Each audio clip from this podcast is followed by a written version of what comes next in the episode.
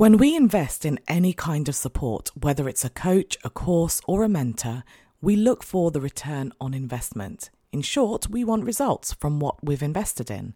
And if we don't get results, it's not unusual to feel like we've maybe made a bad investment, like the trainer somehow let us down.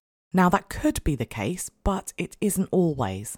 A phrase I heard in a recent webinar that made me think about this was when someone said, Your return on investment is about what you create, not what the trainer delivers. And I thought it was such a valuable golden nugget for us to keep in mind, and it doesn't just apply to learning.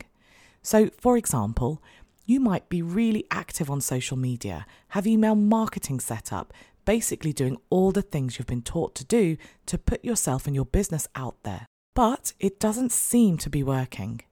Now, in that situation, it would be easy to write off social media or email marketing, but it could be that perhaps you need to make some small changes to your content strategy that would make all the difference.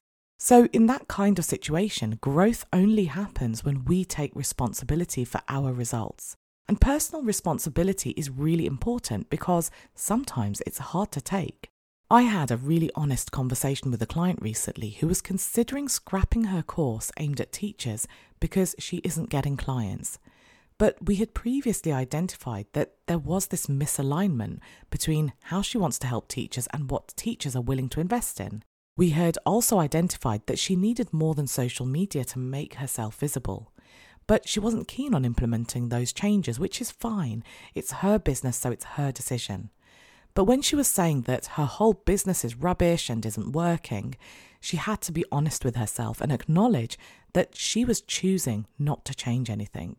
And as we know, if nothing changes, then nothing changes. So here's what I'm going to leave you with today. Choose a part of your business that you're not entirely happy with and ask yourself what you could do to change that result. Maybe you've been relying on freebies from coaches to learn business skills, and so maybe it's now time to invest in support so you can really get results. Maybe you've been implementing a strategy for a while and it isn't working. Think about what you need to do to change that.